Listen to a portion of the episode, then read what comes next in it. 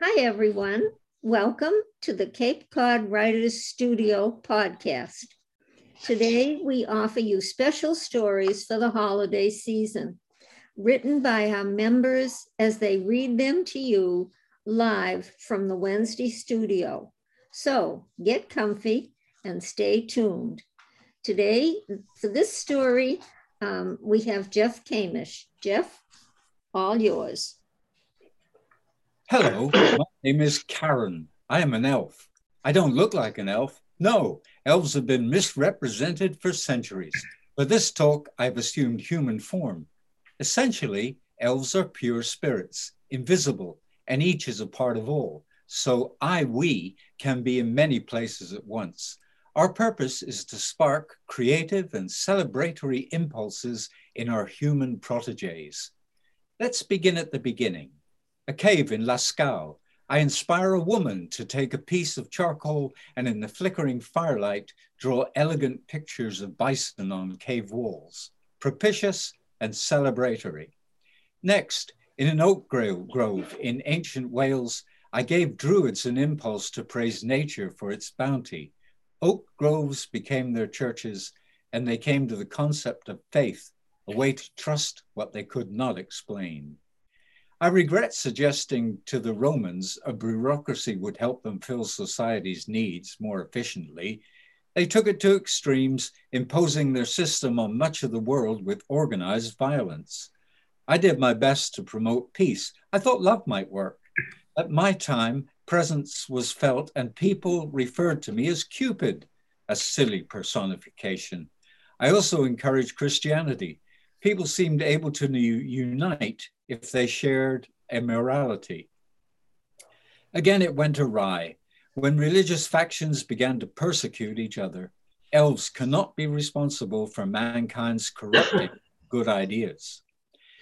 I thought encouraging the spread of ideas might help to promote amity. I was in the house of Johannes Gutenberg. He was printing a woodblock engraving, The Temptation of St. Anthony. At that time, text was carved as a part of the picture on solid wood blocks. Johannes spotted a typo, an E that should have been an A. He was swearing loudly. His wife came in, so I put a suggestion in her head. Johnny, why don't you cut the E out, make an A on a separate block, and slot it in? He did and had a revelation. Why not make all the letters on separate blocks? They could be lined up printed, and reassembled for other texts. Movable type was invented, and the modern world of books began. Again, mankind misused my good idea. They used books to create division. For printing a Bible in English, men were executed. It saddens me that the ingenious ideas and inventions that elves have inspired so often have been used for warfare. Inventions that make life more comfortable for the privileged, warm houses, plentiful food, and miracles of transportation have been denied to other humans, causing terrible deprivations. Now we come to my most urgent task.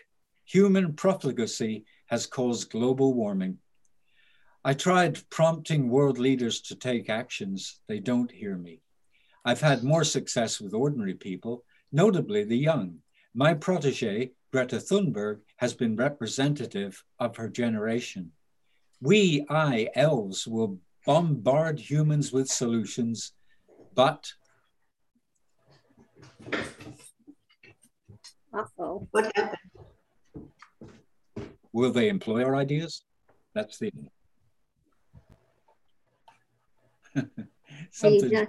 Is that finished, Jeff? That's beautiful. Yes, it was. Oh, that's beautiful. Thank you. Thank you. Okay, from all of us here at the studio, we wish you the very best of this holiday season. May all your wishes come true.